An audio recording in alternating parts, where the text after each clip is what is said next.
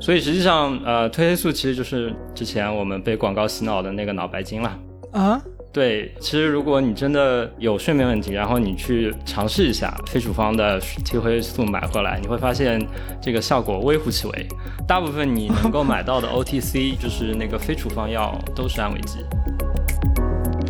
电子设备上的那种什么睡眠模式，然后就是变黄一点，那个是其实那个是有效的。嗯，可能吧，我只能说是可能吧，因为这对可能吧。实际上你去想一想，这个人或者说动物的睡眠习惯都是几十亿年的进化下来的一个结果，然后你现在是相当于要用人类的几百年的科技来对抗这个几十亿年的进化的力量，所以也是困难是正常的，没有结果才是正常的。每期对谈一个陌生行业，我是天宇，我是天宇，欢迎收听天宇 2FM。 这是一档为了开拓眼界，走出自己的局限而设立的播客，通过与人的对谈来试图与未知的领域和知识产生互动。我们每周四更新。睡眠是一个生物恢复精力的自然机制，但如今在当下快节奏的生活中，它却成了很多人面临的问题。根据新华网报道，目前全国有超过3亿人存在睡眠障碍。2019年的数据显示，经常失眠的人数竟然高达 36.1%。睡眠这个行为的原理和机制是什么？人类在睡眠的时候机体发生了什么？我们又如何获得更好的睡眠？本期节目我们有幸邀请到了中科院神经所神经生物学博士、斯坦福大学博后及讲师、西湖大学睡眠与神经发育实验室负责人、博士生导师边文杰博士做客，来聊聊人类对睡眠研究到什么程度了。你好，我叫边文杰，我是西湖大学的生命科学研究院的助理教授、研究员，同时也是博士生导师。在接下来的内容里，我们和边博士从市面上一些助眠类药物的有效性聊起，听边博士讲解了睡眠的原理，以及深度睡眠、快速眼动、睡眠周期等我们都听过的各种概念的意义。我们也聊到了失眠为什么会发生，改善睡眠的可能性，我们对梦境了解多少，以及有没有人在研究可以让人不用睡觉的药物等等。睡眠占据了我们人生1/3左右的时间，那么相信这期节目也会让你更加了解自己人生这神秘的1/3。现在是感觉市面上助眠类的产品还是越来越多的，可能就是也是因为大家这个问题越来越普遍吧。就是除了比如说安眠药或者褪黑素这种感觉我们听到比较多的有这种感觉科学依据的药之外，有很多那种比如说什么 Sleep Well 什么的这样的这种药，就是它那个成分是合理的吗？或者说有没有这些药其实是那种安慰剂作用？大部分都是安慰剂。大部分你能够买到的 OTC 就是那个非处方药都是安慰剂，都没有什么用。然后里面可能这个跟睡眠的关系相对比较直接的可能还是褪黑素，但是褪黑素的话，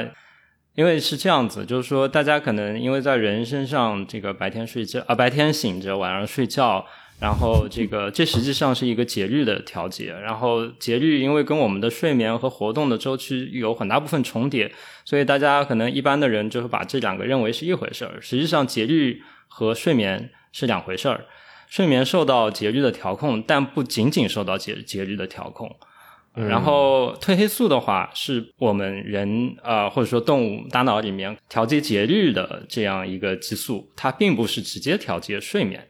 所以它实际上是要通过调节节律，然后再通过节律的改变来影响到我们的睡眠，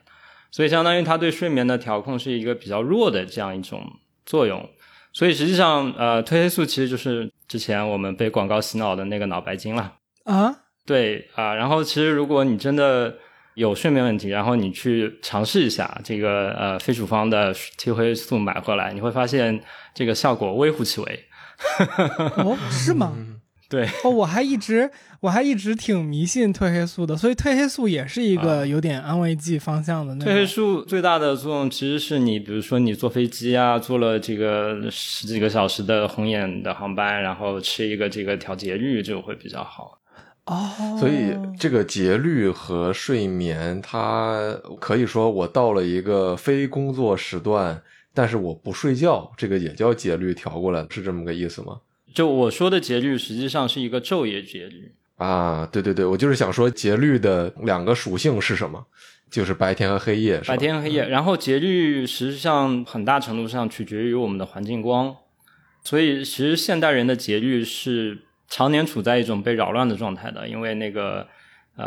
白天自然有这种太阳光啊、自然光都有，对吧？对，然后但晚上因为夜生活很丰富嘛，然后又有手机又有电脑，然后这些光当中的其实是蓝紫波段，就是我们大家知道这个可见光分为可以从红到紫，可以分为7色嘛，大致嘛，对吧？但是这个偏蓝紫色的那个波段实际上在人这样一种昼行性的动物上当中的话，是一个让你促进你保持清醒状态的这样一个信号，对于你的大脑来说。不过在老鼠这种夜行性的动物上面就是反过来，当然这个我们后面再说。所以你如果晚上使用很多的电脑啊，或者说手机啊，然后这些屏幕当中，屏幕产生的这些光当中其实有很大一部分是这个蓝紫波段的这个光，然后同时这个屏幕的刷新率又是对你的一个刺激，虽然你眼睛可能分辨不出来，但是你的大脑是能够分辨出来的。对，所以就是说这些东西都是让你其实是导致现代人睡眠不好的一个很重要的一个原因。所以你的显示器越好越高刷。对，我也想这个也不一定，因为我们还不确切的知道你的大脑对于多少赫兹的这个刷新率完全没有反应。嗯，但是就总之屏幕的这种刷新的机制其实是对我们人的一个不，但是就是说实际上它是那个光是最主要的，然后以这个光以这个波段的光来刷新的话是可能是更加不好的。对，电子设备上的那种什么睡眠模式，然后就是变黄一点，那个是其实那个是有效的。可能吧。我只能说是可能吧，因为这对可能吧。对，我还是有一个关于节律的问题想听您再聊一下，就是刚才我们说就是它分成昼夜嘛，然后您刚才也说就是人比如说是昼行性的动物，然后老鼠是可能是夜行性的，那这个非活动的时段和睡眠它不完全划等号，对吗？就是这是您刚才说的那个意思。那这个非活动时段如果不睡眠可以是什么呢？你可以是休息，或者说为睡眠做一些准备。关于这个节律和睡眠不完全一致的情况呢，其实大家都有这个亲身的体会。我们 standard 的这个日夜的这个白天12个小时黑夜，但实际上人身上标准的睡眠才8个小时，对吧？所以你自己减一下的话还有4个小时干嘛呢，对吧？也不是说一到晚上就立马就睡觉了，玩手机不，那没有手机之前呢，对吧？哎，这个其实我不知道，有这些现代社会之前人也是8小时睡眠是吗？平均这个有理论是认为是这样子的，但是你没法确切知道嘛，但是应该是这样子的，因为生物体的这些是都是几千万年的进化，或者说这样决定下来的一个本身的一个生物学基础，这个不会说人类这个才几千年的社会就变了，这不可能。嗯嗯嗯，对，我想到另外一个其实也是很切实的体会吧，比如现在夏天在温哥华，你经常看到天10点才黑，然后4点钟又亮了，那个其实你都不够8个小时，那这种时候但是你依然能睡，如果你睡觉这个质量好的话，对吧？你把窗帘拉上，你依然能睡个这个8个小时，甚至更年轻的时候你能睡个12个小时。嗯嗯，对对对。那我们聊到这个点，要不就请您讲一下，就是睡眠这件事情在生物学上是怎么发生了？对，这个就是刚才说的，其实在褪黑素和节律只是调控睡眠的一个因素。然后睡眠还受很多其他的因素来调控。实际上我们现在这个睡眠领域的话有一个叫做 framework， 就是框架的这个理论，就是认为这个睡眠受到两个主要的过程调控的，一个就是刚才说的节律，还有一个是一种所谓的叫做睡眠压的一个稳态调控系统来调控的。睡眠压的话你就可以把它理解成一个，比如说你有一个很大的蓄水池，或者说这个容器，然后你在里面一点点加水，当这个水加的越来越满之后，它的压力不就越来越大吗？压力越来越大之后，它就需要有一个途径去把它这个释放这个压力。那么就打一个比方的话，睡眠也有这样一个压力，通过你这个白天或者说各种别的活动积累下来的，就你醒的时间越长，这个压力积累的越高越大，然后过了一个阈值之后呢，它就会发出这个让你去睡觉的信号，让你去进行一些休息，然后把这个压力释放掉。对，但是呢就是说节律方面的话，一些分子机制研究的相对清楚，比如说我们知道了褪黑素这样一个分子来调控节律，或者说至少是这个过程当中很关键的一环。但对于这个睡眠压到底它的生物学本质是什么，现在还不知道的。对，比如说我们从没有入睡到入睡，就我这两天也想了一下，就是作为个体我是分辨不出来我在哪一个点入睡的，但是它是一个，比如说它是一个瞬时的过程，还是一个缓慢进入的一个过程，然后在这个瞬间我们的生物体发生了什么吗？这个其实很有意思，就是说如果你去记脑电波，就是如果在人身上我们用脑电波来可以很清楚的分辨它的这个清醒或者说不同的睡眠的这个时相，然后你会发现它当人就平躺着准备要睡觉的时候，它会慢慢的这个脑电波开始变得不那么活跃，然后渐渐的进入一种我们就所谓的就是困了的这样一个状态。对，但是这个状态呢又是明显是醒着的，因为当它真正进入到睡眠的时候，你能够很明显的分辨出它的脑电波就 EEG 进入了一个很明显的一个睡眠的状态。但是就是说你刚才的问题是什么呢？就是说你为什么人可能不能意识到你自己睡觉了，这个实际上很有意思，有可能你的意识并不完全等同于你清醒或者不清醒。实际上在你那个困了的时候，你其实可能已经有一点这个意识模糊，或者说你的那个 consciousness 已经有一点这个失去了，所以你等到你真正入睡的那一刻，你不会意识到你是在这一个时间点入睡的。哦，也就是说从数据上看它有一个点，但是从意识的，那这个意识是怎么判断或者说怎么监测到的呢？就是我们从科学的角度，意识的话对，从科学角度现在这是一个很难的问题，因为特别是人的所谓的这种意识，你基本上只有在人身上才能得到你的研究对象跟你报告说我有没有意识或者怎么样。对，所以他不能报告，你也就很难去研究。还有就是说实际上我们认为我们醒着的时候就一直有意识，但实际上并不是这样子的。对，科学家做过一个很有意思的实验，就是说其实这个东西我自己都亲身经历过，因为这个属于就是说一些搞心理物理的人很喜欢给你们 show 的一个 example， 就是他给你放一个影片，然后这个影片呢是上面有好多个四五个人在那儿投篮，他让你看这个影片，然后在这个结束的时候让你以为结束的时候他问你一个问题，是要问这个里面投篮投了多少次，所以你看的时候你就会全神贯注的把注意力都放在他们投篮上面，然后完了结束之后呢，他问的是在这个过程中有没有什么奇怪的东西经过，然后几乎 90% 以上的人是答不上来的，他就完全没有看到有什么奇怪的东西经过。然后完了再让这个被试去看第二遍这个影片的时候，他没有这个预设之后，他会发现很明显的有一个人穿着一个黑猩猩的这样一个戏服 costume 从这个镜头中间走过，而且是很慢的速度，就是你如果是正常的人的话绝对能够发现。对，但是 somehow 你如果有一只这个你的 attention 在那个投篮上面的话，你就会完全看不到这个人经过，你就不会意识到他的存在。有点恐怖。那这个他想证明什么呢？证明就是说你意识到的东西实际上是你大脑选择之后给你的一个结果，而并不是你大脑所有接受到的刺激或者说你大脑所有的活动都反映到你的意识层面上。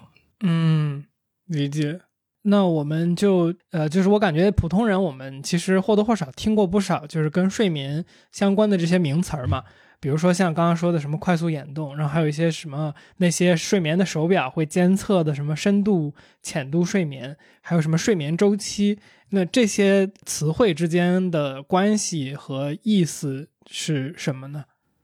对，睡眠周期的话，首先讲两个不同的睡眠时相好了，就是粗略的分，我们的睡眠可以基本上分成非快速眼动和快速眼动睡眠两种。然后快速眼动的时候呢，顾名思义就是眼睛会快速转动，然后同时呢它的大脑的电活动，如果你记脑电的话，它会呈现一种其实和清醒非常像的这样一种脑电活动的状态，也是那种高频低振幅的。然后但是呢，这个时候跟清醒一个不一样的地方就是说，它的肌肉是完全没有这个肌张力的，整个人就是处在一个类似于瘫痪的状态。然后非快速眼动睡眠的时候呢，首先没有这个特征性的眼球这个快速颤动，它也有一些活动，但是没有那么快，或者说没有那么剧烈啊。然后你如果去看它的脑电呢，它是非常低频，基本上是0到4赫兹这样一个频率为主，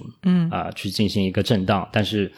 它的振幅会更大。这个时候它的肌肉的活动呢是比清醒的时候当然是少很多的，但是它又不像在快速眼动的时候那样的少，那个基本上处于一个瘫痪的状态。但是实际上在非快速眼动睡眠的时候呢，人是还是会有一些不自主的这个运动的，手啊脚啊，如果你晚上拿一个摄像头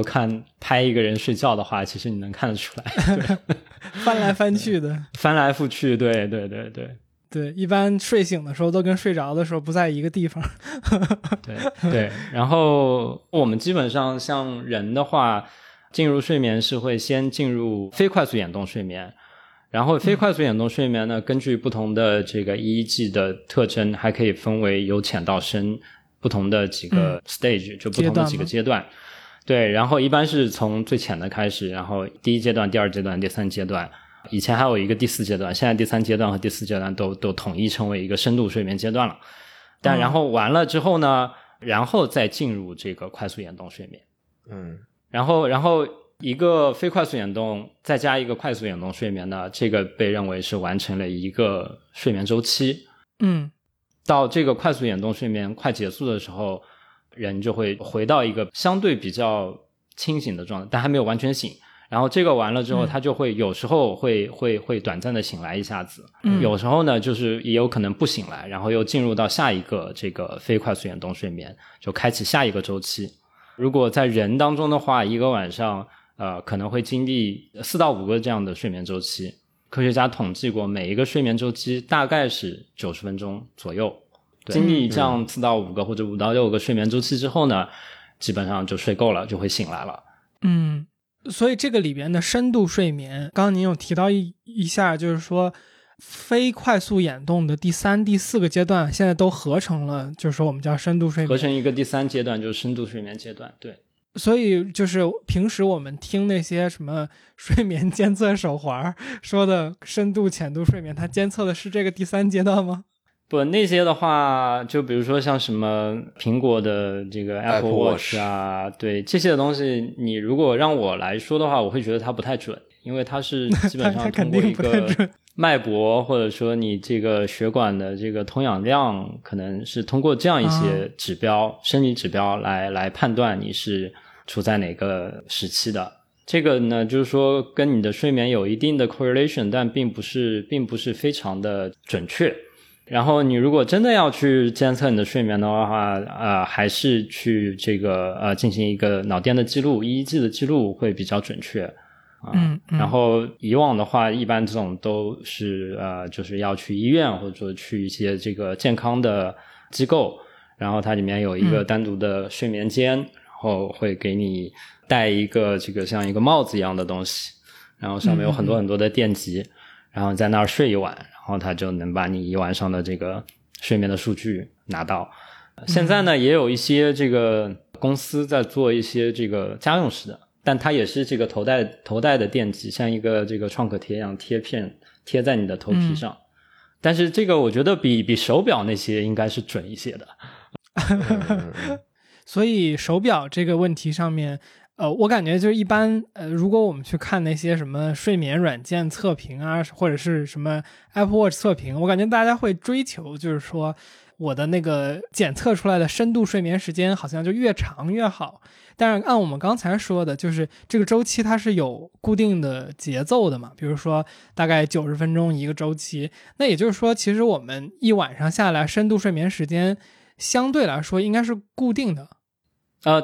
倒也不是固定的，因为你睡眠质量不好的话，你的深度睡眠也会减少。对，每个周期里面它处于深度睡眠的那个时间，这个比重是可以被改变的。你如果这个睡眠质量不好的话，你可能大部分的时间都花在这个浅度的睡眠，或者花在那个 REM 睡眠，就快速眼动的睡眠当中，而花在这个深度睡眠当中的时间比较少。嗯嗯。那我们能不能就是综合的回到这个问题本身，就问一个最基础的问题，就是人为什么需要睡觉，或者说动物为什么需要睡觉？首先我觉得可能最清楚的，也是大部分的人最有这个直观感受的，就是睡眠有一个让你恢复代谢平衡的这样一个功能或者说作用。你人累了之后你就会想睡觉，然后睡完一觉如果有一个好觉，这样第二天醒来的时候就会觉得神清气爽嘛，然后精力也恢复。那么从生物学角度来讲的话，你如果人太久不睡觉，你的各种压力水平都会上升，然后你身体里面积累的一些代谢废物没有办法被清除出去，所以这个可能是它最基本的一个功能。但除此之外的话，可能还有很多，睡眠可能还有很多其他的功能，包括当中有一个是相对大家比较公认的，就是睡眠对于特别是这个非快速眼动睡眠对于这个记忆的一个巩固的作用。嗯，有科学家做过这样的实验，在人上面它可能让人上动物上都有了，我们先讲人的版本。人可能就是说让他在睡觉之前背一些单词去睡，睡完了之后再醒过来看你记住哪些。那么中间能够睡一觉的人和不能睡一觉的人，他明显睡过的那个人他能记住的单词更多，说明他对于他在睡之前的这个学习过程，背单词可以理解为一个学习的过程嘛，那么这个形成的这个记忆更容易被巩固下来。嗯，这个是越接近睡眠的事情，在睡觉的过程中烙印的效果会更好吗？对，就是说你睡前去干一些这些你需要记住的事情，会记得比较牢固。实际上这是一个很容易就可以你拿来用的一个利用的一个原理，在日常生活当中。睡之前你就有一些重要的事情，如果你要记住的话，你可以在睡之前反复的跟自己念叨一下。而且还能帮你快速入睡。那是有可能的，对。背着背着就困了吗？不就我其实对自己想问的问题好像隐约有那么一个答案了，因为我觉得我们刚才说的所有东西都是围绕着一个关键词，就是节律，就是这个东西可能才是睡眠或者说调控你睡眠最重要的一个东西。但是我刚才想问的一个东西是睡眠和比如说我这个一个动物它昏厥了，或者说你这个被麻醉了，它的区别是什么呢？首先麻醉的时候你的如果去记录脑电波的话，你会发现它跟睡眠有一些相似但不完全相同。而且麻醉的时候或者说昏迷的时候，你并没有一个睡眠实相的区别。我们刚才说了，正常睡眠的时候你是在经历一个又一个的睡眠周期嘛，然后每个睡眠周期当中你是在不同的睡眠时相之间这个转变的。而在麻醉或者昏迷的时候，你并没有这样一种自主的自发的这样一个转变。还有一个很大的不同就是说，睡眠它是一个自发可逆的过程，你自己不需要外力，不需要这个注射一些什么药物，你就可以进入这样一个睡眠的状态，然后睡够了你自然就醒了。但麻醉或者说昏迷的话，首先它就是外力引起的这样一个状态，在很多情况下你并不能够可逆的从这个当中恢复过来。那我觉得这个肯定也是一个我觉得大部分听这个节目的人会感兴趣的，就是那既然睡眠对人是这么重要，您刚才也说就是它是一个生物自动化的这么一个会发生的事情，那为什么就是会发生失眠这种事情？包括我感觉有的人失眠严重起来，它是一个非常长期，然后并且就是一直持续的这么一个状态。那刚才我们说的，假设有睡眠压的这么一个东西的话，它难道不是应该自动的，就是被那个压力所导致它去睡觉吗？对，因为我们是的确有睡眠压这个东西，然后虽然我们现在不知道这个睡眠压的本质是什么，但是我们的确就是说过去10年20年的研究发现了很多很多大脑里面的这个神经环路和节点都参与调控睡眠，但这些神经环路和神经元或者说神经核团它并不只是参与睡眠调控，它实际上还有很多很多别的功能，然后当中有许多是参与我们大脑的分泌一些神经调制，当中的很多你可能都耳熟能详，比如说什么多巴胺，这个五羟色胺，对吧？快乐激素这些东西。所以我想说，就是说睡眠的环路并不只是调控睡眠，然后它还参与很多我们大脑的别的过程，然后这个当中的话，就跟我们大脑的状态、每天的活动、心情、情绪这些都息息相关。所以你去看这个失眠的人，其实他大部分他有一些，比如说精神压力过高啊，或者说这个会有一些抑郁啊，轻度的、重度的都有了。然后还有，甚至在很多精神疾病当中，它有非常高的比例是共患这个睡眠障碍的。所以这就是说，可能就是说我们的生物大脑是会用同一个东西来干很多事情的这样一种结构，或者说这样一种设计。那么好处是非常高效，坏处是当你当中的一个功能或者说一个过程受到损害的时候，你会连带着其他的东西也会受到影响。也就是说失眠就是其他的这个大脑的其他的因素导致了你睡眠这一个功能受到了牵连，这是很大一部分是有这样。当然也有说很简单的，就是说因为主管睡眠的一些神经元受到了影响，比如说比如说可能一个不太跟这个直接相关的例子，或者说是一个相反的例子，就是说有的人失眠，但有的人有这种发作性睡病，就是他不能够维持一个清醒的状态，在白天突然就栽倒了，就睡着了，特别是受到一些强烈的情绪的这个事件的时候。然后这个实际上它的一个神经环路的基础，就是说我们大脑里面在下丘脑的位置有这么一群分泌下丘脑泌素的这样一类神经元，然后下丘脑泌素这样一种激素呢，它是对于维持这个我们大脑的清醒状态非常必要的这样一类大脑里面的物质。那么这样一类神经元不管是因为一些什么别的原因导致它这些神经元的死亡，或者说处于一个不太健康的状态，或者说它本身有一些基因突变导致它这个下丘脑泌素的合成有一些缺陷，都会导致大脑不能够维持正常的清醒状态，从而导致了你嗜睡的一个症状。然后事实上这一类神经元的功能缺陷这个原因是占到了整个发作性嗜睡的病例当中绝大多数的这样一部分病人，都是因为这部分神经元的功能受到了影响。对。您正好说到这个，就是刚才咱们开始之前，我不是说我去听了另外一个主播，就是叫天才捕手这档播客，也是之前上过我们节目的一个主播，他聊了一期睡眠的内容，就和北京应该好像是长安医院的一位做睡眠治疗的医生。然后就是正好我今天听到一个最惊讶的他那期节目里面的一个点，就是他自己就那个主播自己就是有睡眠就是嗜睡问题吧，好像是然后他说他最严重的一次就是在他朋友的婚礼上，他举着酒杯说祝酒词的时候眼睛一闭睡着了，然后现场好像谁说了一句说他是不是又睡着了，然后他在梦里听到了那句话然后就醒了。就我觉得哇还是挺厉害的，就是就我因为现实没见过这种情况。这个还是挺典型的一个发作性睡病的一个症状，因为这种一般就是说，因为刚才我们描述的这一群神经元，它其实就是一个很好的例证，它不单管这个睡眠和觉醒，它还参与很多别的情绪啊，这个 social 的这样一些功能，它都参与。所以当你有一些这种很强烈的情感刺激的时候，它就会在这个当中有一些。就俗话说是串了，然后可能就会影响到这部分神经元的活性，然后它的一个电活动，从而导致你这个觉醒和睡眠上面的一个症状。突然在节目里给猛哥问诊了，对。我过两天就见到猛哥了，我跟他说一声，跟他预告一下，下一节目你要串台。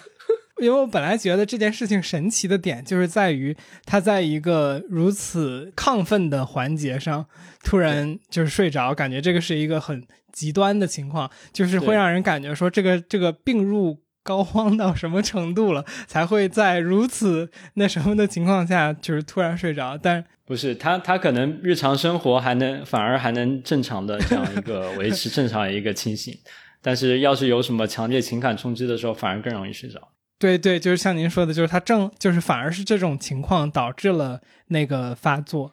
我其实也很好奇另外一个事，就是不知道到时候问问猛哥，他如果在这种情况下睡着的时候，他的意识里是有什么他 what's going on there 那种感觉。然后对，我重新说一下这句话吧，就是他的意识里到底在进行一些什么样的活动。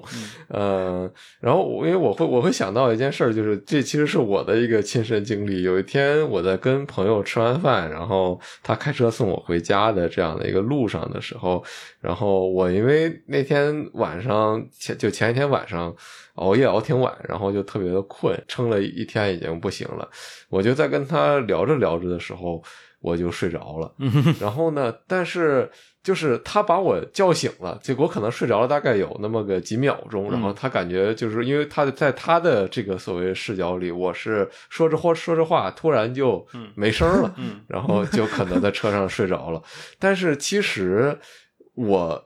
在被叫醒之前的意识里面，就是说我不知道自己睡着了，我相当于有一个梦无缝的衔接了我的意识，然后让我以为我还在继续说话。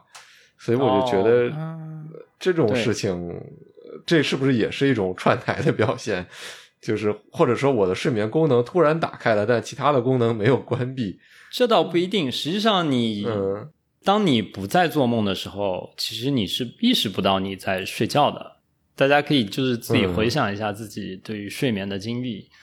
你能够意识到自己在睡觉的时候，十有八九都是实际上是你在意识到那个梦境，对吧？所以其实这个就是说刚才讲到这个非动眼睡眠和快速眼动睡眠两个实相，然后实际上科学家发现，就是说如果让他们做过这样的实验，就是说让人类的这个被试者去睡觉，观测他的脑电波，然后看到他在非快速眼动睡眠的时候把他唤醒和快速眼动睡眠的时候把他唤醒，这个人的状态是不一样的。非快速眼动睡眠的时候唤醒的话，他这个人是懵懵懂懂的，他的意识可能要过一阵子才能恢复，才能回到一个比较清醒的状态。然后他不记得他在醒来之前是在干嘛，但在快速眼动睡眠状态的时候把这个被试唤醒的话，他能够相对清晰的描述出他之前正在经历的这样一个梦境里面的情况。然后呢，所以这个基本上就是为什么我们认为大部分的梦境是在，或者说100%的梦境都是在这个快速眼动睡眠阶段发生的，而在非快速眼动阶段的话，我们可能人是处于一种不做梦也没有什么意识的这样一个状态。对，然后你如果去看，刚才也提到看脑电波的这个 pattern 的话，你会发现在快速眼动周期的时候，它那个脑电的样子很像醒的时候，然后你事实上你的主观感受也是这样子嘛，你在做梦的时候，你就像在经历一些醒着的时候的这样一些事情，只不过那些有可能很多时候都是被扭曲的啊，或者说被重组过的一些，对。对，那就我们正好聊到梦的问题，就是那比如说梦从睡眠或者说从一个生物的角度，我们现在对它知道多少呢？或者说它的功能性是什么呢？从生物的角度来说，我认为我们对梦的了解是0我们不知道梦是为什么产生的，然后也不知道它的发生机制是什么，也不知道它的功能是什么。这里面很大的一个原因就是说，我们生物学研究是不能够用人来做实验，而梦境基本上目前为止只有人才能告诉你他梦到了什么，小鼠或者说别的动物，他即便做梦了，你也没法知道他梦到了什么。所以这个目前就是说从生物学上面来讲的话，很难去研究，或者说没法去研究。所以基本上现在对于梦境的一些研究，基本都是心理学方面对它的一些研究或者说解析吧。那么大家都知道这个弗洛伊德的这个梦的解析虽然这个现在的主流心理学可能已经不再把它不再认为这是一个正确的观点，或者说无所谓正确不正确，这个几乎认为它不是一个科学了。对对，所以对生物学上面来说我们并不知道，心理学上来说的话，可能它是一些这个在你睡觉之前或者说你醒着的时候的经历的一些事情和片段，进行一些在梦里面进行一些重组啊回放啊，从而产生了这样一个所谓梦境的这样一个东西。对。嗯，我能不能问一个我们就假设性的大逆不道的问题，就是如果我们能用人来做实验的话，怎么研究梦呢？这个很有意思，就是说就我们把道德的东西先抛开，假设性的，那么首先你就可以去看他在做梦的时候脑子里到底他的电活动状态是什么样的，对吧？然后你可以让他醒过来报告他梦到了哪些东西。因为是这样，就是说我们大脑里的这个脑电活动，对于有一些事情你是能够叫做解析出来，比如说你在清醒的时候你给一个，目前当然只有动物被试了，但人身上有可能也是这样子，就你给一个动物看一个进行一个视觉刺激，比如说一串什么一个光点沿一个轨迹运动吧，咱们举例子来说就，然后你会发现在这个他的脑子里在视皮层上面也会出现这样一串一个特定顺序的神经元按照一定的顺序进行一个放电，就是说他兴奋了。然后你在梦境当中呢不是说梦境，在那个老鼠睡觉的过程当中呢，你往往能够看到这样一个放电的这样一个次序进行了一个回放，就是说它按照同样的次序，同样这些神经元又重新给你展示了一遍这样的一个神经电活动。对，而且这个电活动往往是它的时间是被压缩的，就可能是一个2倍速或者4倍速，然后有时候呢它的顺序是反过来的倒序，就比如说你可能清醒时候的那个活动是1到1234567，然后你在睡眠当中记录到的也是这些神经元，但那个顺序变成了7654321这样子。对，就正序倒序都有，所以就是说这个也是我们认为动物也会做梦的一个很重要的一个证据。但是因为动物不会说话，也不会报告你它到底是不是就梦到了这个它之前看到过的东西，但如果在人身上的话，它可能就可以报告给你这样一个结果，然后这个就可以跟你的这个实际的观测证据相互印证，去进行一个这个检验吧。对。这个我有一种就是好像睡眠梦这个事情就是它太诱人了，就以至于我觉得说我们对它的理解是零这件事情有点觉得奇妙。就是如果我是一个科学家的话，我会很想去，就我觉得一定会有人很想去研究这个东西嘛。就比如说您刚才讲的那个实验，好像听起来它没有一个道德的问题在里面，比如说我就是给人看一些光点，然后让他去睡觉，然后监测一下他的 MRI 或者是什么的，听起来这个好像没有到违反伦理道德的那个。因为我刚才说的这个可能不是用 MRI 这种非无创性的手段能检测得到的，是需要因为你这个需要很高的分辨率，你需要看到单个神经元的这个，神经元就是一种脑子里面的主要的细胞类型嘛，你需要看到单个细胞它的电活动的水平，所以就目前的技术手段来说，还没有办法用一种无创性的手段来得到这样的观测结果。所以这也是就是说我们觉得未来大有可为的一些这个领域。脑机接口是一方面，然后还有就是说去开发一些这个非创伤性的这样一些，不管是观测手段也好还是干预手段也好。对，然后就是说我们去探讨一个科学问题，要建立一个事物 A 和事物 B 之间的一个因果关系嘛。这就是现在动物研究和人类上面的实验最大的一个区别，就是说在动物研究上我们能够做一些操作，比如说你看到 A 和 B 同时出现，你认为它可能相关，这只是一个相关性，那么要去建立因果关系的话，你就需要操作 A 排除一个，要把它增加或者把它减少，然后看 B 怎么变。但在人类身上，你现在不管是从伦理的角度还是从这个技术的角度，你都没办法去做这样一件事情，因为一些线就你一个技术手段上达不到，然后安全性也有问题，然后伦理上你也不能让你去随意的改变你大脑当中一个神经元或者说一个蛋白或者说一个分子它的水平。所以现在基本上所有在人类上的得到的做的一些研究都是一些相关性的研究，它能告诉你这两个东西有很强的相关，然后用各种统计学的方法数学的方法，但依然是一个相关性的研究，它不是一个因果性的。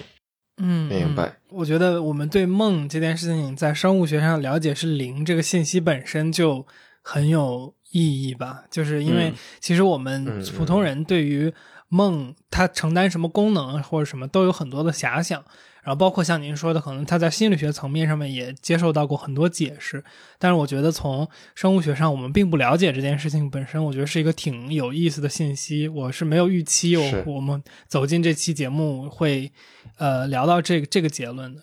那就是我们刚刚聊了很多睡眠的这些基础的概念性的问题嘛，比如说在这个领域过去的一段时间几年也好，说这个领域最令人兴奋的一些新的发现或者说一些最重大的突破都有哪些呢？我觉得我们这个睡眠领域的话，过去10年或者说20年最重大的一个突破就是确认了很多很多参与睡眠调控的神经元，然后他们相互之间的连接，相互之间的这个作用方式确定下来了，找到了，或者说对。然后从以前对于睡眠调控或者说觉醒调控是一个模模糊糊的，大致知道啊，这个是从脊髓到脑有这么一个信号，但这个信号具体是什么不太清楚，到现在说我明确的知道是哪个神经元投射到哪个神经元，然后再投射到哪里去调控这样一个睡眠或者说觉醒之间的一个转变。然后还知道了这个并不是一个单一的过程，我们现在的话知道了有这样一套促进睡眠的系统，也知道有这样一套促进觉醒的系统，这两套系统并不是重合的，而是两套系统，然后他们相互之间会有这个相互抑制的这样一个作用，就类似于一个跷跷板。像20年前的话，我们可能认为大脑这个不是醒着的时候就是睡着，它可能就是维持醒的信号没有了，它就自然而然的就是睡觉。但现在发现不是这样子的。它不是说白了一个硬币的两面，而是两个硬币，可能有好多个硬币。对对对对对，就是说睡着促使我们入睡的是一套机制，然后那促使我们醒来的是另一套机制。对，现在的观点来说是这个样子的。对，但是这两套机制之间并不是相互独立的，就是当我们这个促进睡眠的这些神经元它兴奋的时候，它产生促睡眠的信号，但它同时会抑制我们那套促进觉醒的系统，然后反过来那套我们需要醒过来的时候，那套觉醒的系统活跃了之后，它会一直促进睡眠的这样一套系统。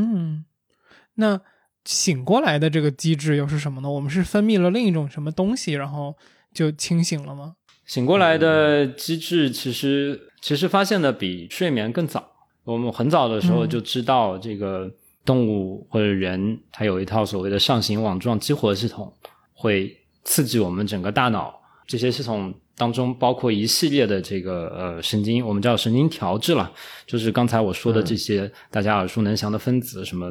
去甲肾上腺素啊、五羟色胺、多巴胺啊这些东西，乙酰胆碱啊这些东西，可能大家以前高中、初中生物课上都学过。但是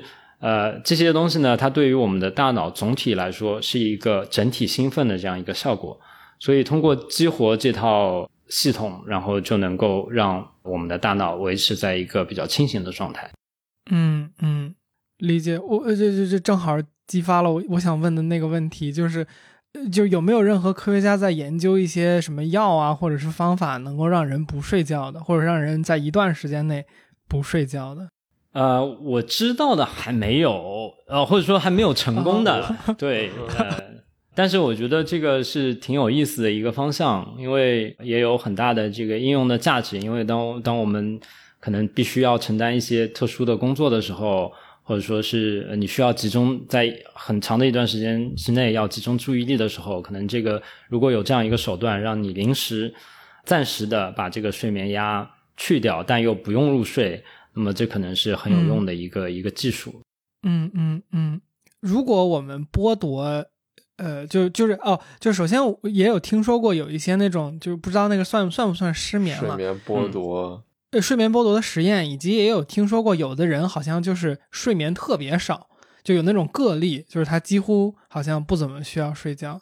对，首先讲睡眠剥夺。睡眠剥夺的话，实际上你是用一种这个外力或者说强迫他不能让他睡觉，但他本身是困的，只是他困了但没法睡，对吧？然后这个其实对于生物个体的伤害是很大的。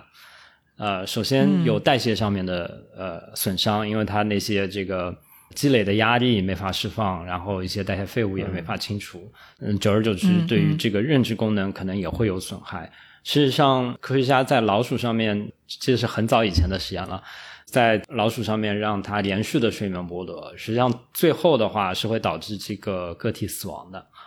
所以就持续的睡眠剥夺到最后，实际上是你这个生物个体都有可能会导致死亡的，是致命的。然后你说的另外一种情况的话，就是说有些人天生睡得少，或者说是他这个的确有，然后我也遇到过这样的人，说他每天我就睡几个小时，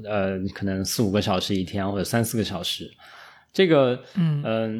就很有意思，的确是让人很想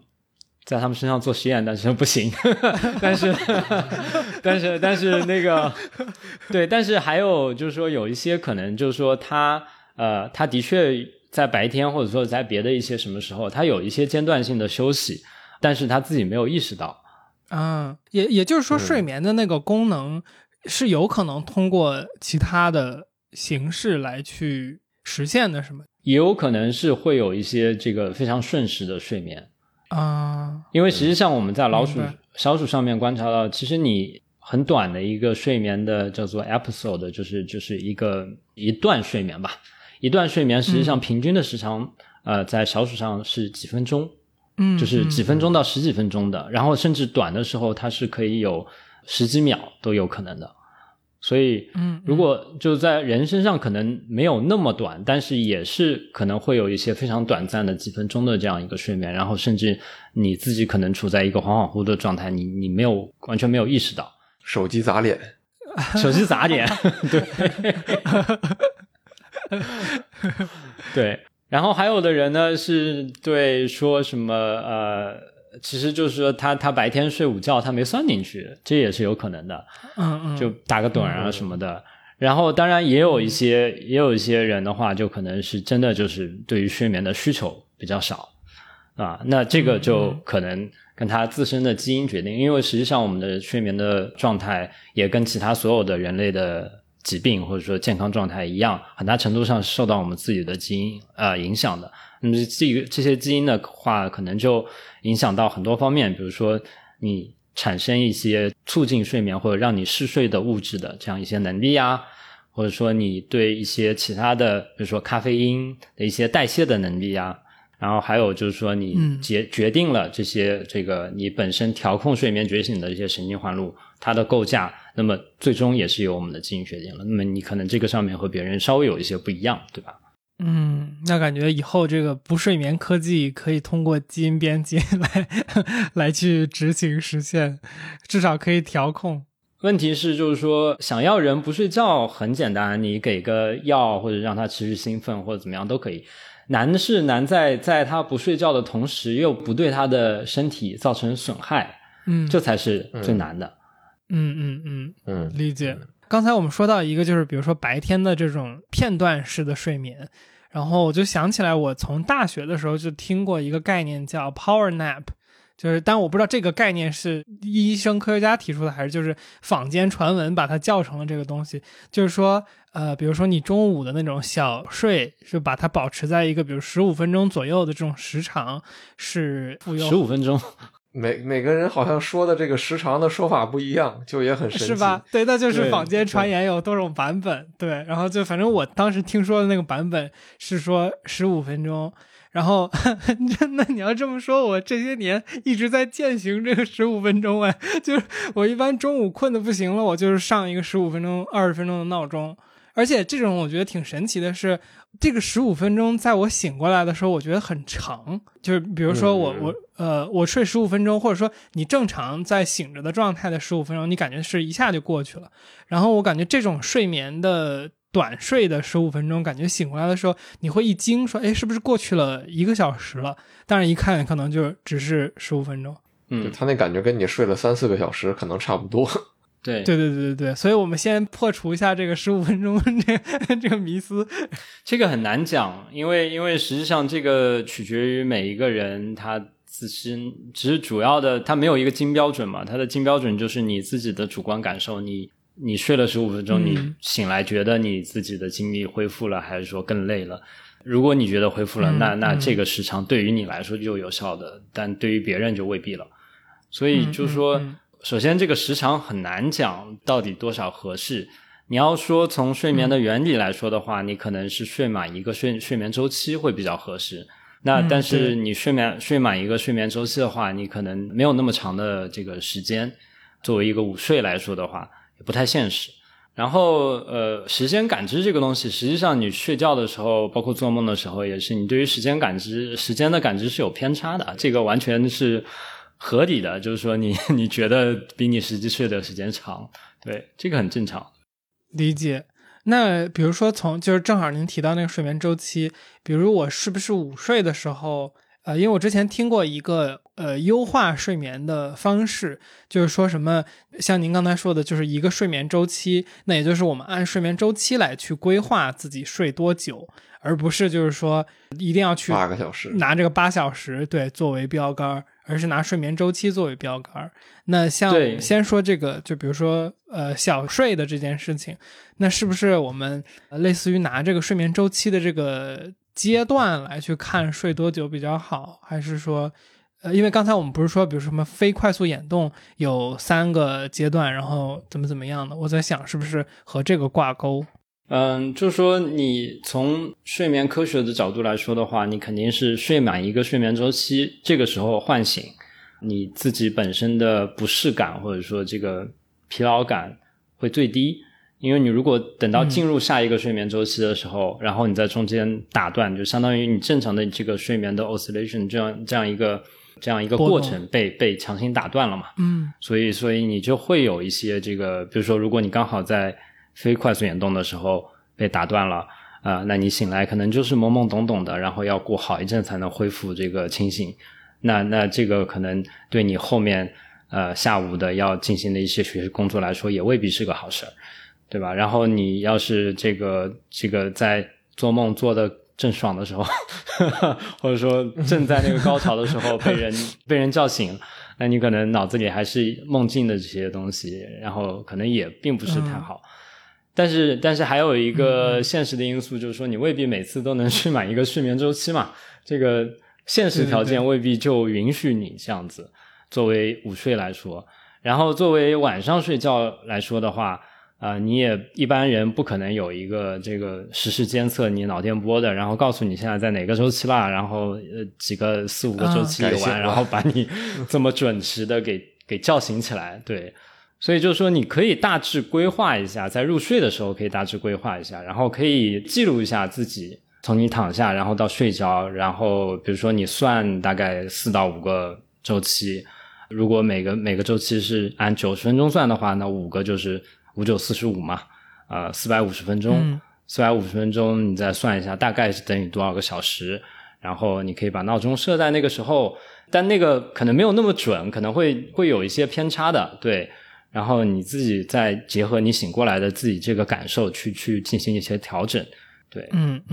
刚才我们说的450分钟我快速这是大致的因为这个睡眠周期每个人也还不一样，甚至说就是大部分观察到的范围是70到110分钟，我查到的数据是这样子但是就其实每个人的睡眠周期也不是那么精确的说就是90分钟。明白，对，因为刚才是这个算出来是 7.5 个小时，7个半小时，对对对。所以那也就是说就是每一个人自己的睡眠周期是相对稳定的吗？只能说是在这样一个范围内波动吧，也不是说每个睡眠周期就完全时长是一样的，这个并不是这样子。但可能每个人个体自己之间的这个可变性 variation 要小一点。那自然醒的时候一般都是睡眠周期结束吗？还是自然醒的时候也有可能是自然醒跟精神状态也有关系，像我自己其实睡眠不太好，然后我经常就是做梦做着做着醒来的，所以我觉得我可能也没有在那个睡眠中是自己结束之后就醒来或者怎么样但实际上自然醒它是一个就是说自发的一个过程，所以就是说如果你去看刚才说了深度睡眠是一个相比较而言是一个恢复性的睡眠嘛，恢复你身体的各种代谢啊什么压力啊之类的，然后你如果实际上去看一个人不受打搅的一个晚上的睡眠，然后他经历比如说4到5个睡眠周期，他第一个周期的时候他可能那个深度睡眠占的比重最大，然后到第二个周期的时候那个就短一点，到第3个周期的时候就再短一点，然后再到最后就快醒来的时候他实际上那个深度睡眠占的这个比重就很少了，甚至几乎没有都有可能，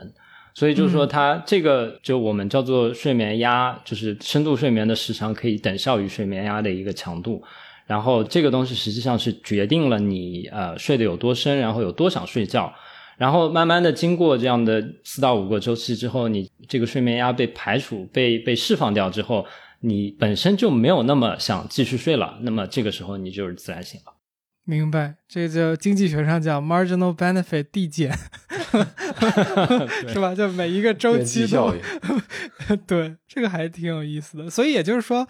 因为我们这个等于母话题是想聊说我们怎么能够更好的去睡眠嘛，就作为一个怎么说现代人吧，那其实我们想要去踩那个睡眠周期的点儿是一件挺难的事情，你只能大概就是说可能我自己的时间情况是什么样的，然后我尽量把它放在那个东西上，但是既然他说是一个70分钟到100分钟多的这么一个波动的话，那感觉你就是那天晚上没睡对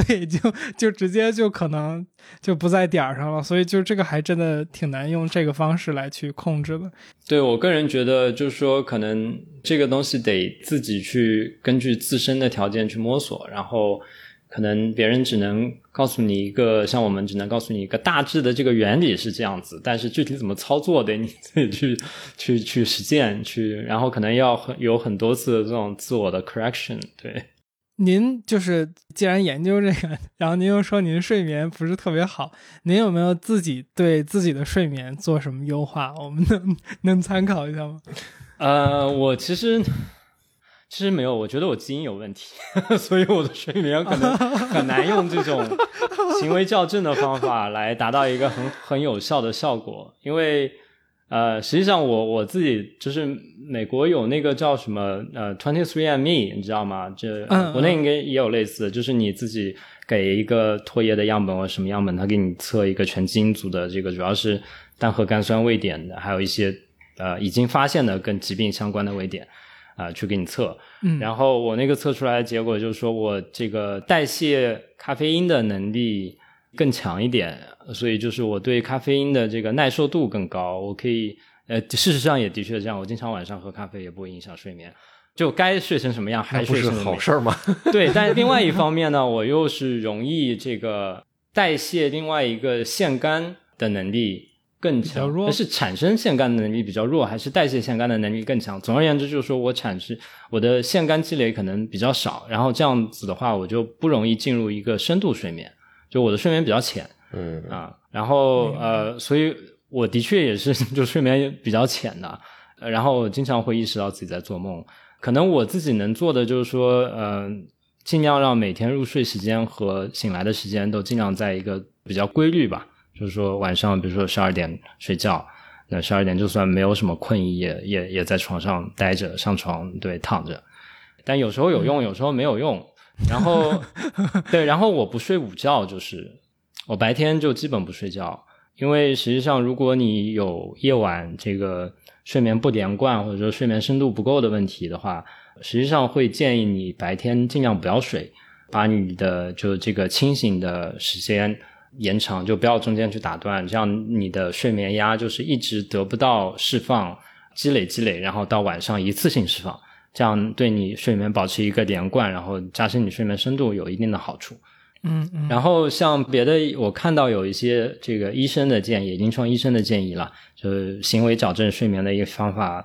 也有一些包括像就是晚上尽量少看手机电脑啊，然后环境光就是房间的光调成比较弱的昏暗的这样一个强度，可能就对促进睡眠比较有帮助。还有就是说你在睡前的1到2个小时可以适当的做一些运动，这样相当于增加一些身体的这个疲劳感，当然要适当，不能说是去跑个马拉松这不行。对对对对，休息不回来了，这个叫什么支出回报对不成比例。对对对对对对，但总体来说行为矫正的方法比较适用于没有其他共患疾病的一些轻度睡眠障碍，然后你如果是非常严重的睡眠障碍，就整晚睡不着，然后连续好多天那种啊，或者你是有别的精神疾病情况的，比如说你是因为抑郁症睡不着，或者因为一些别的这个疾病状态睡不着，那么你最好的办法还是就医，接受专业的医务指导，就通过药物啊或者是别的一些治疗手段干预。对，明白。我就想首先是对刚才这个话题稍微发表一下感慨，就是听大家说这个东西，首先第一个感觉就是因为当时杰基说的我特别有感触的一个东西是我们现代人这个想要优化睡眠多么可怕的一件事怎么说、就是、对对对，就是我觉得时间这个东西的感知本身，我们把它量化了，规定成了一个一天是24个小时，然后多少分多少秒。它当然有一些这种宇宙天体运行的这样的一个规律在里面。我们比如说是依靠以前应该是就是地球自转周期，现在是就是地球公转的周期来定义一天和一秒的这种长度。但是我们把它人为定义了之后，就带来了一些我觉得就是压迫性的东西吧，就是把大家强制都规定在了一个类似的框子里。但是这个也是有意思的地方，就是刚才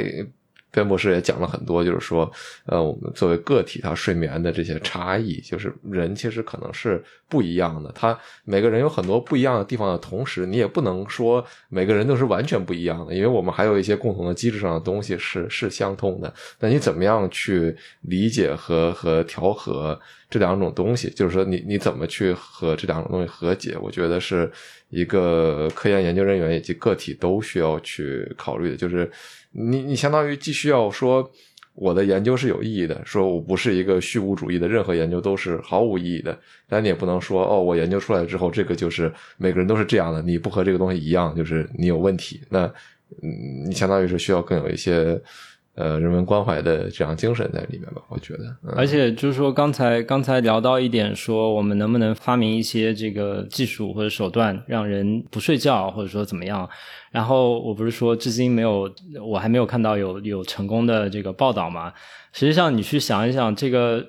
人或者说动物的睡眠习惯都是几十亿年的进化下来的一个固定下来的这样一个结果，然后你现在是相当于要用人类的几百年的，就按长了算也是几百年的一个科技来对抗这个只是一年的进化的力量，所以也是困难是正常的，没有结果才是正常的。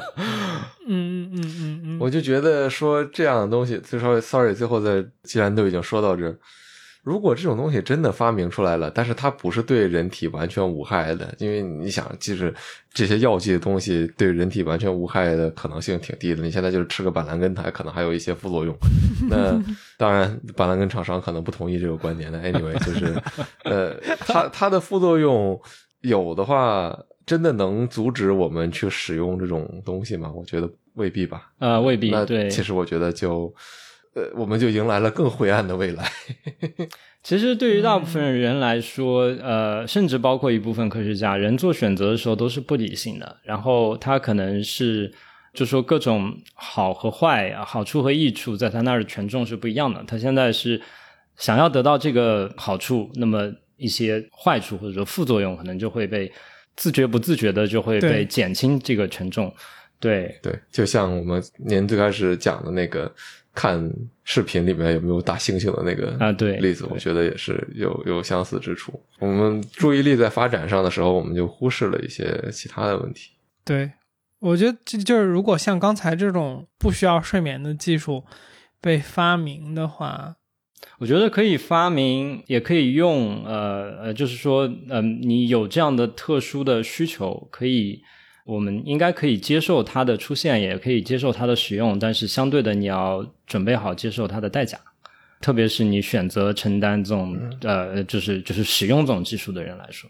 是，我觉得就是这种就是看它的普及程度，就是如果它的普及程度很高的话，它就形成了一个就是可能个体的选择并不多了。就是其实我问这个问题一定程度上也是因为我现在三家公司，然后我自己觉得我时间是不够用的，但是睡眠这个东西如果你去挤压它呢，它带来的结果就是你白天的工作效率又会降低，所以你对吧，就是你等于这个东西你来回来去等于绕不开，然后但是我可以抛一个棘手的问题给你吗？ Sorry， 我吗对啊，你说就是如果有这样的一个药，对不起，我们这个好像自从某一期节目开始，我就开始给你玩一些思维实验之类的东西。但是就我们假设有这样一种药，你作为三家公司的老板，首先你自己吃不吃咱们先不说，你可以 cover 这个成本给你员工吃的话，你会让他们吃吗？然后让他们工作18个小时吗？我觉得这你得让我想一下。我觉得这个东西的就是结论，我第一反应，我先说一下我思维的方向吧。就是我思维的方向，就比如说我对人力资源这个东西的看法，如果我们把它当成一个人力资源这种就是管理的思路去看的话，其实我可以不去看它的就是实现路径，我可以看 output， 就我可以看结果。对吧，就是我不会去通过说你给我去吃这个药来去解决这个output 的问题，而是我在市场上公开的去看我可以选择雇佣的人嘛。那如果你比如说你这个人的工作能力很强，你可以在不吃药的情况下去做到同样的产出，那我就雇你就好了。那如果你是一个吃药的人然后你达到了同样的产出，那其实一定程度上说，这个应该不是我作为一个老板一定要去选择的一个东西，可能我选择的更多的是从结果的角度去看。这个也就是为什么我刚才说这个药一旦出现，那可能就不是一个个体就是说他选择的问题了，它就变成了一个竞争问题。就是如果从企业的角度上来说，这个东西在个人层面上使用是合法的话，那我不会去看说你用没用这个药，我只会看你的产出的话，那结果就是有可能有一部分人就发现说倒逼了你做这个选择，对，你不吃这个药，那我的竞争力就像你说你就没得选了，对，就不如别的人嘛，那我在人才市场里边就没有竞争力了，那我就没得选，我就要去吃药吧。就我想到了两个事情，一个是就是那个 coffee break，就是最早的这个就是 coffee break 这个来历，反正我听过一个说法，就是它是工厂主发现就是大家在喝了咖啡之后这么产出的那个效率会变高嘛，因为你兴奋了那个工人，所以他们发明了这么一个 coffee break， 然后呢就是工人们觉得挺好的，是一个休息时间，但是另一方面它push 出了产出，其实就是我们刚才说的这个场景的一个另一种实现方法吧，只不过它不是睡眠而是兴奋。那这个是我刚刚想到的一个东西，这咖啡可以算是一种原始版本的这个抑制睡眠的药，所以也是有这个异曲同工的地方。对，是的，其实咖啡是我们现在的一个对这个东西的解决方案。然后我刚才好像想说的是关于这个现代人的问题。大白，你刚才说到就是这个什么日期的，有我们的人为的规定啊，什么这那的。那也就是说，我们在现代的这个环境下，就是我们处理的这些事情的变化，导致了我们产生，比如说一些睡眠问题，或者是什么压力问题。那就是回到我们讨论过好多次的那个 high tech low life 的问题，其实感觉这个倒反而是一个 high tech low life 的一个佐证，就是睡眠变得不好了，对吧？就是我们之前说过很多这个 high tech low life， 然后我们会有一个反向的假说，就是你可能不是 high tech low life， 是 high tech high life， 但是你可以就是你怎么定义嘛？那个 low life， 你可能从事的是更简单的工作，但是你可以有更多的休息时间。但是从我们机体的这个反馈上来看，我觉得它还挺有佐证性，就是说我们变得更加的睡眠不好了，或者说我们的生物的这个东西受到影响了。我边说这个话我又想到另一个角度去理解，就是它可能并不是一定是 low life， 而是只是你现代社会的变化又一次超过了人的机体进化的节奏，导致了你的不适，对不对？就是如果人的进化速度特别快的话，你可能这个时候不管是你生物的这个结构怎么层面发生什么样的变化，你可能能够比如说出现一个更好的生物钟，或者是更强的一个什么分泌系统，然后导致你可以在有压力和那什么的情况下，到晚间的时间点它分泌更多的就是让你睡觉的那种因子或者是什么的，然后让你去更容易入睡。但我们的人类进化并没有那么快嘛，这个不太可能，就是生物进化本身就是一种非常非常慢的过程，然后随机的，对，而且说这个东西并不是进化之所以能发生，是因为有一个选择压，而不是说我为了去实现这个目的主动的去进化出这个功能，而是说我有若干个这个备选方案之后，因为这个甚至都不是因为这个是最适的，而是因为其他的东西不适应被淘汰掉了。但是留下来的这个东西它可能并不是最适应，但是在目前的当中它可能是一个无害的，所以它就被留下来了。所以如果要说用进化来想要赶上这个人类的需求的变化，这个几乎是不可能的。而且事实就是说我们人类，你按长了算，人类文明如果按7000年算的话，但实际上7000年当中人类在生物学意义上的变化微乎其微，这个几乎没有，就我们跟7000年之前的人类在生物学上是一样的，对。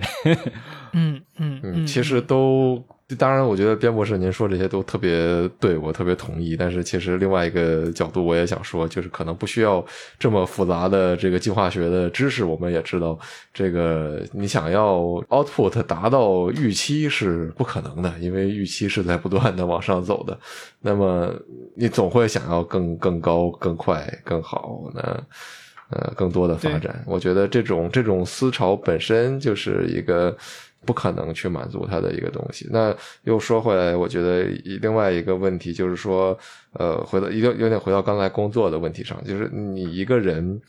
到底被安排多少工作是合适的，在我们的社会里面，我觉得这个也是一个非常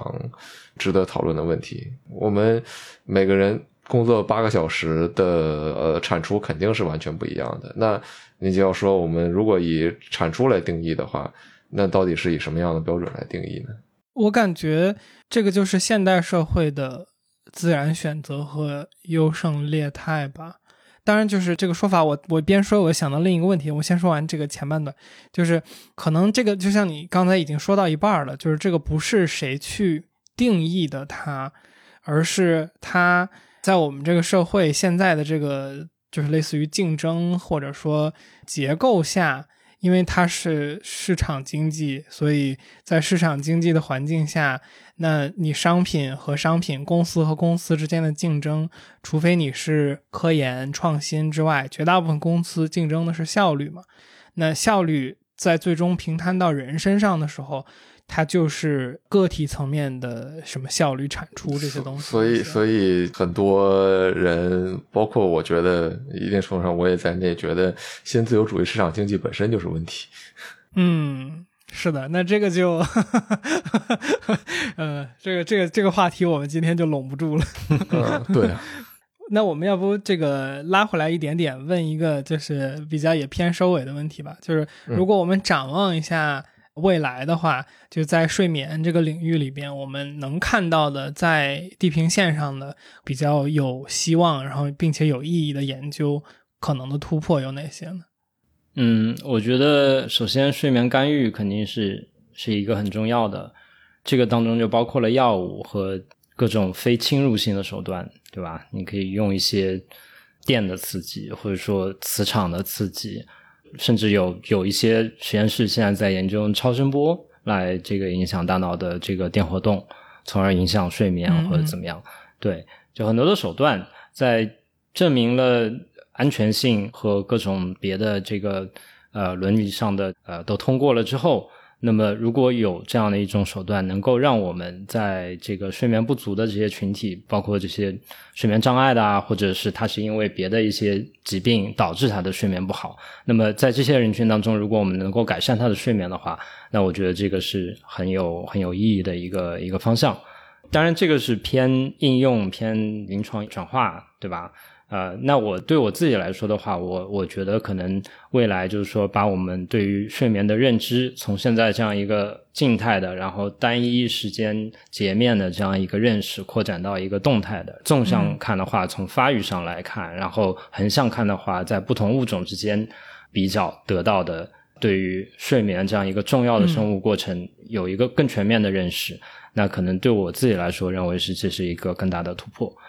嗯，对，我觉得从现代人的角度，我感觉这个睡眠问题感觉在我们可预见的未来它会越来越是一个主流和被大家重视和严重的问题。因为就像咱们，我也就当接下来说的是个收尾了，就是咱们预聊的时候其实您提到了一个东西，就是说这个睡眠它占到人的这个整个生命周期的可能1/3的这么一个时长嘛，所以其实我们人花了这么多时间在变得更加的舒服，变得更加的好，比如说我们想吃更好的东西，我们想要买更好的这个房子，然后这个开更好的车等等等等这些东西，然后这些绝大部分我们去给自己的这些投资和所有的这些其他的东西都是针对着就是我们醒着的那个三分之二的时间，2/3，对对，2/3的时间。但是实际上就是我们拿这个比例来看的话，睡眠它占到了你人生非常非常大的一个比例。但是我觉得从怎么说注意力和人的这个，我觉得从我自己个体的角度上来说，就是我也没有对睡眠这件事情花足够的精力去改善和去把它弄得更好。我记得当时听那个财新的主编王朔他讲过一个话，就是他当时就说，就他也是提到这个东西，就是人的睡眠占到了你的1/3。那如果你想要去就类似于说过好你这一生吧，那就是那你1/3 30% 这种权重的东西，它的重要性一定是放在非常前面的。不管你又采用什么样的方法，换床垫，把你的房间的所有的窗帘弄成绝对不透光的，然后去给你的房子做隔音，还是怎么样，就是睡眠这个东西一定要把它放在一个就是非常重要的位置嘛。但是我觉得绝大部分我觉得普通人大家其实对这件事情的重视程度都是，反正从我的自己的认知里面，我感觉是一定是对不起他这个 30% 的比重的。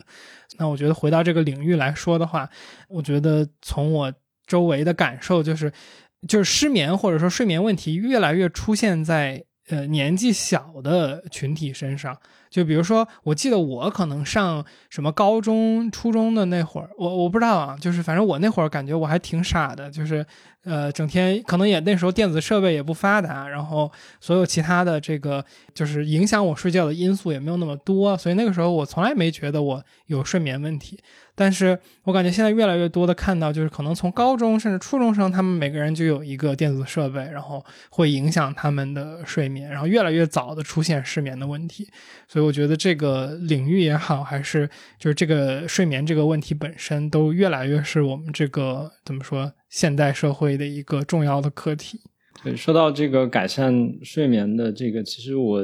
自己也想提一嘴，就是任何科技的发展吧，我觉得我特别不愿意看到的事情就是说一个科技的发展最后我们研究出来的东西最后的得利者是一小部分群体的人，或者说他本身已经占据了大量的社会资源的人，从而他比如说他能够买更好的床，或者说有更好的这样打造更好的一个环境去睡觉。我觉得睡眠现在已经是为数不多的就人和人之间可以求得一些公平的这样的一个事物吧。然后然后如果未来有一些什么能够改善睡眠的方法的话，我也希望这个东西能够是一个惠及大众的，普通人他不需要花费很大的财力物力也能够享受到的，对，这才是真正的技术进步。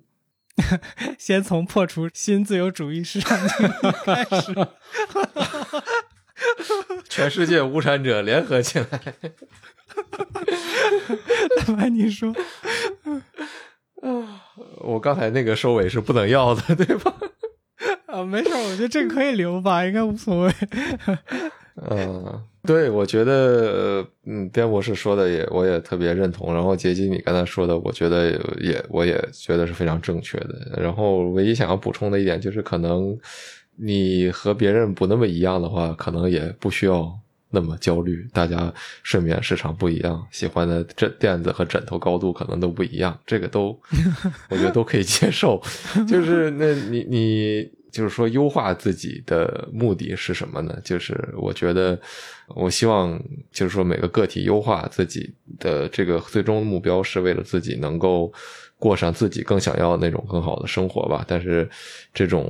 事情本身它是一个在当下的环境里是你无可奈何的，需要至少说金钱作为一种资本，你需要有其他的资本也能够被你支配才能够达到这样一种目的。那可能